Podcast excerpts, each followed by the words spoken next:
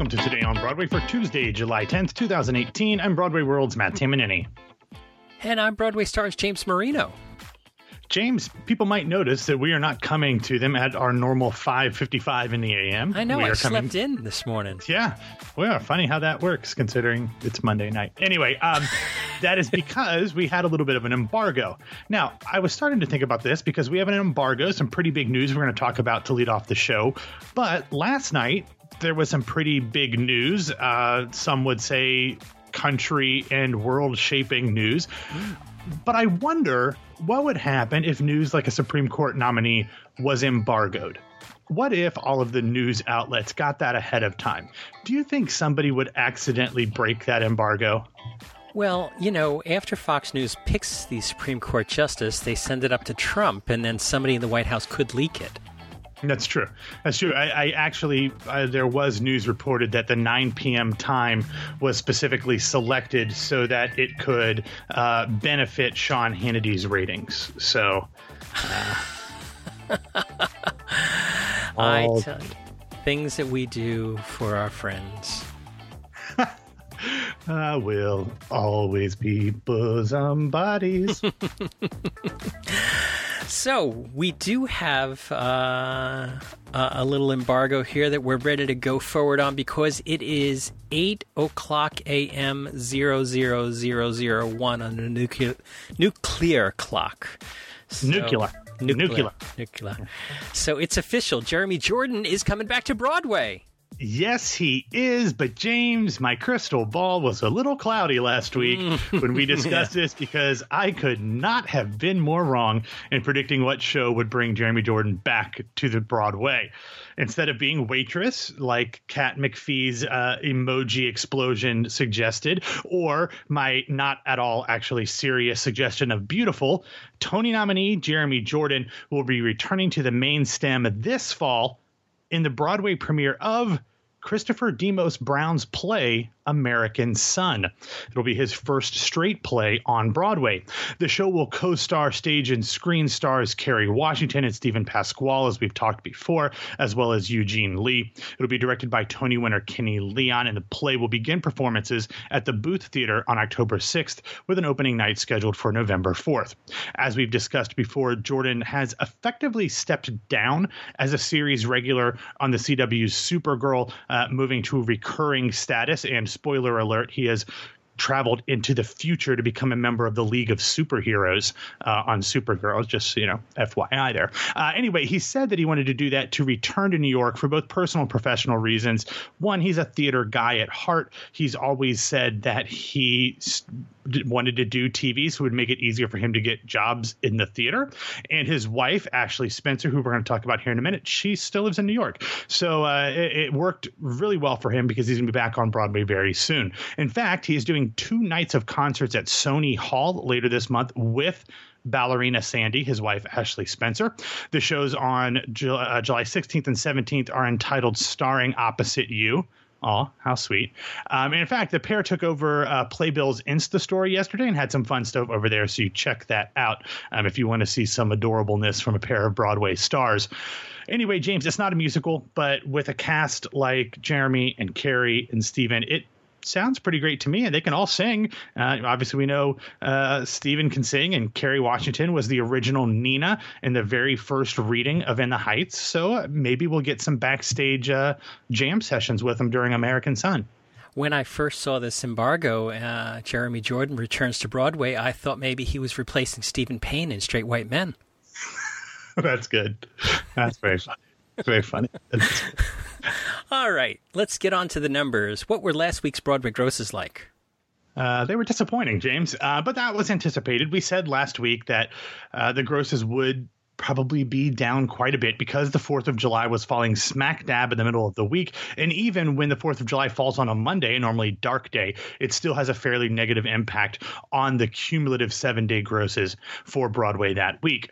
Most shows modified their schedules on Wednesday to avoid losing too much ground from the previous week. So a lot of shows had uh, five performance weekends instead of, of the normal Friday, two on Saturday, one on Sunday. So there was some compensating going on, but it it didn't help too too much.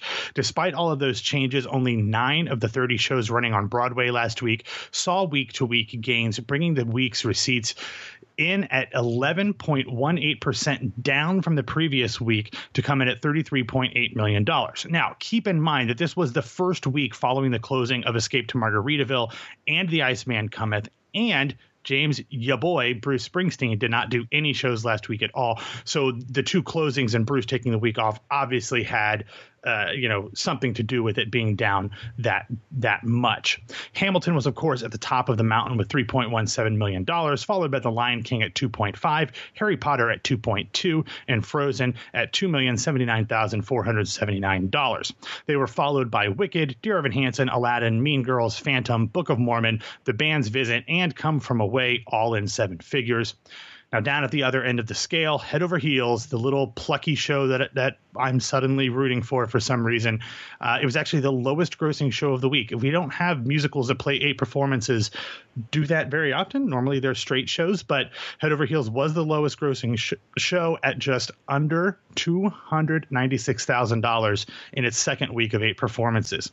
Other than Angels in America, which only played six performances as opposed to the normal seven, so that makes sense. The biggest decline was seen by Summer colon the Donna Summer musical, which fell over two hundred six thousand dollars. Then it was Carousel, which dipped one hundred and seventy six k. Now, James, this is the second year in a row. I mean, this is our third summer uh, doing today on Broadway, but at the second year in a row where I feel like we keep talking about the fact that the summer at the box office seems weird. Nothing makes sense. Nothing goes according to schedule other than Hamilton grossing $3 million. That's, you know, chalk it up. I mean, that's obvious. But everything else seems to be a little weird. Obviously, the family stuff is doing better during the summer than it was when school was in session, but we aren't seeing this, you know, rising baseline in totality for all shows like we conventionally conventionally think we will during the summer months that will buoy the coffers for shows that'll struggle a little bit more when people stop coming on vacations to New York in the fall and then even more into the winter. So, I mean, there could be a few things in there. Uh, we have a very unusual Broadway landscape because we have fewer and fewer new things on Broadway because the long runners are just running. Uh, and also, uh, that's affected us in the post Tonys for the last two years or so that we didn't have the massive uh, number of closings of shows that were really depending upon Tony Awards to stay open. So that sort of plays into what we're talking about here. Also, uh, I wonder what um, I wonder what travel and tourism is like in New York right now. Uh, hmm. You know, for the last two years, we've had a lot of uh, unrest, shall we say, politically here in the states, mm-hmm. and I.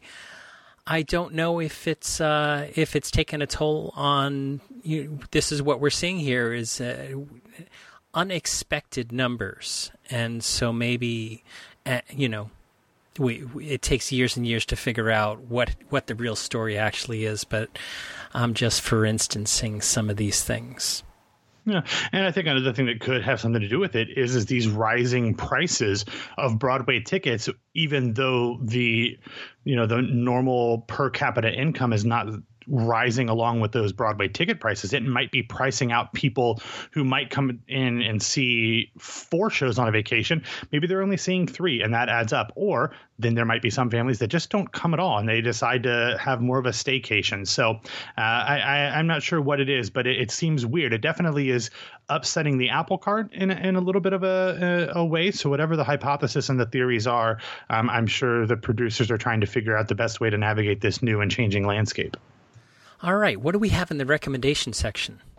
I've got two things. Uh, first, real quick from uh, Broadway World's industry section, Cara Joy David uh, looks in the at the uh, the the Vassar uh, New York stage and film season that we've talked about so often, James. About this is where so many Broadway shows go to become hits uh, from Hamilton and uh, and and so much more. Um, a really nice look at that and some of the shows that are there um, currently. You know, the American Idiot started there, um, Head Over Heels started there. So a lot of really good stuff starting uh, um, at at Vassar's season. So take a look at that article. And then what I really wanted to talk about was the one and only, the legendary Rita Moreno sat down with Al Roker on the Today Show to talk about her legendary career, um, you know, including West Side Story and She Loves Me and um, and and everything in between. Um, really, really fantastic, um, you know, shows both in New York and in London, as well as on screens large and small. So uh, uh, definitely worth a, a, few minutes to watch that fantastic interview. All right. So, uh, what else do we have in other news? All right. So yesterday, the U.S. Court of Appeals Second Circuit ruled in favor of play, playwright Matthew Lombardo, yeah. mm-hmm. affirming that his play Who's Holiday was indeed a parody and therefore considered fair use. The ruling dismissed an appeal from Dr. Seuss Enterprises less than two weeks after hearing oral arguments. Now, unless the Seussians decide they want to appeal to the Supreme Court and who knows what could happen with that after last night, you know, whatever. Uh, but anyway, Lombardo is free to continue doing productions of the show. In fact, following the ruling, it was announced that the show is looking to aim for a Broadway engagement later this year. Now, our friend Lesli Margherita, who starred in the one woman show off Broadway last year, responded to this news with a tweet that just said, Huh. So I'm guessing she hasn't heard anything about those plans. Uh, I would imagine that a show like this, a small one woman show, for this to be uh, any kind of hit on Broadway, they would have to get a well known star to play the drunk older Cindy Lou Who, but we'll see what happens. Also, yesterday, the Ensemble Studio Theater announced their 50th season, which will kick off in October with the premiere of Travisville, written by William Jackson Harper, who plays Chidi Anagonye on the best comedy on TV. The Good Place, if you uh, are unfamiliar with it. Uh, it also their season also includes Georgia Mertching is Dead by Catya McMullen. We'll have the entire listings with more information in the show notes at BroadwayRadio.com. And now, finally, James, we didn't get to talk about this yesterday on yesterday's show since the news came in after we recorded, and I was at Walmart when we got the press release. Uh, but I figured we should chat just for a second about the announcement that SpongeBob SquarePants will close on Broadway this September 16th. This really wasn't a surprise, James. We discussed the likelihood of this happening sometime in September um, on this show before, but nonetheless, I'm I'm still pretty disappointed about it. Yeah, I I think that um, you know it. Uh, there was too many dominoes that had to fall, and you know we talked about the numbers in, the billions of dollars of this renovation at the Palace Theater and then the building above mm-hmm. it. Uh, and those numbers trump even SpongeBob.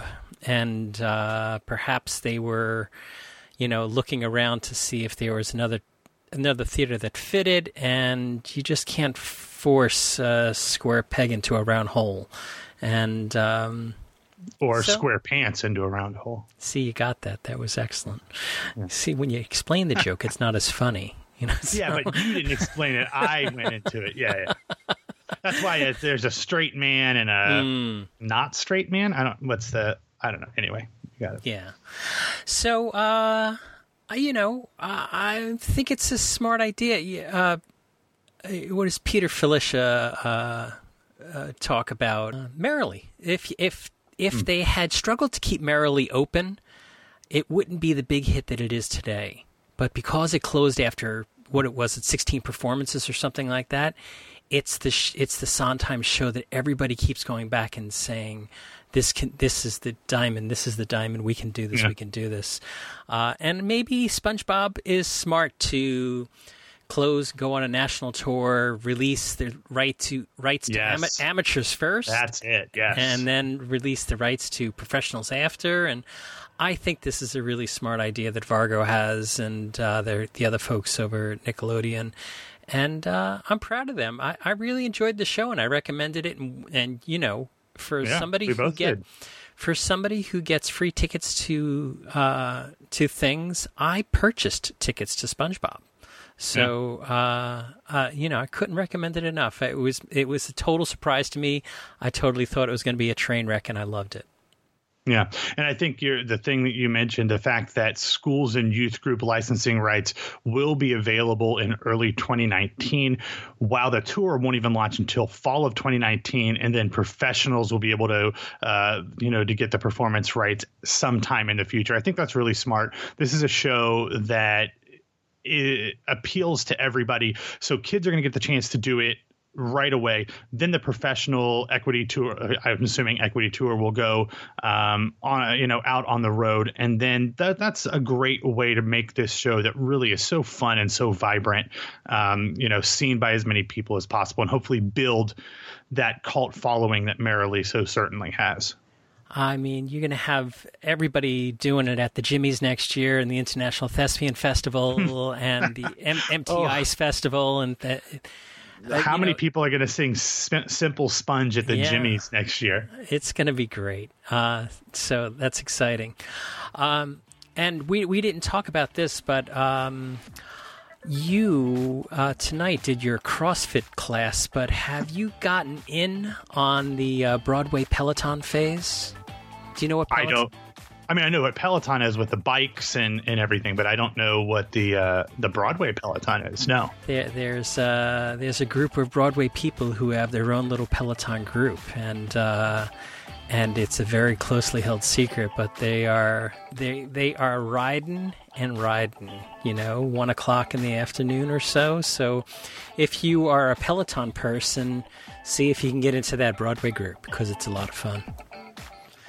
All right. I, I feel I feel like you were just like rubbing that in. I feel like you were like saying, "Hey, you're not special enough to know this, so I'm just going to rub this in your face." And you know, No, I no, know about I, it. and I, am not in it. I'm not in No, the but Peloton you know about it. I'm just saying. It felt a little. Whatever. Well, I think you know, turn turn the air conditioning up and relax a little bit. So I'm still a little hot from the uh, from all the uh, power cleans and front squats I did at CrossFit. yeah, well at least you weren't at Walmart. Yeah. All right. so why don't you get us out of here? All right, thanks for listening to Today on Broadway. Follow us on Facebook and Twitter at Broadway Radio, and you can find me on Twitter and Instagram at BWWMATT. And my name is James Marino from BroadwayRadio.com and BroadwayStars.com. Thanks for spending some of your Tuesday with us, and Matt and I will be back and talk with you tomorrow.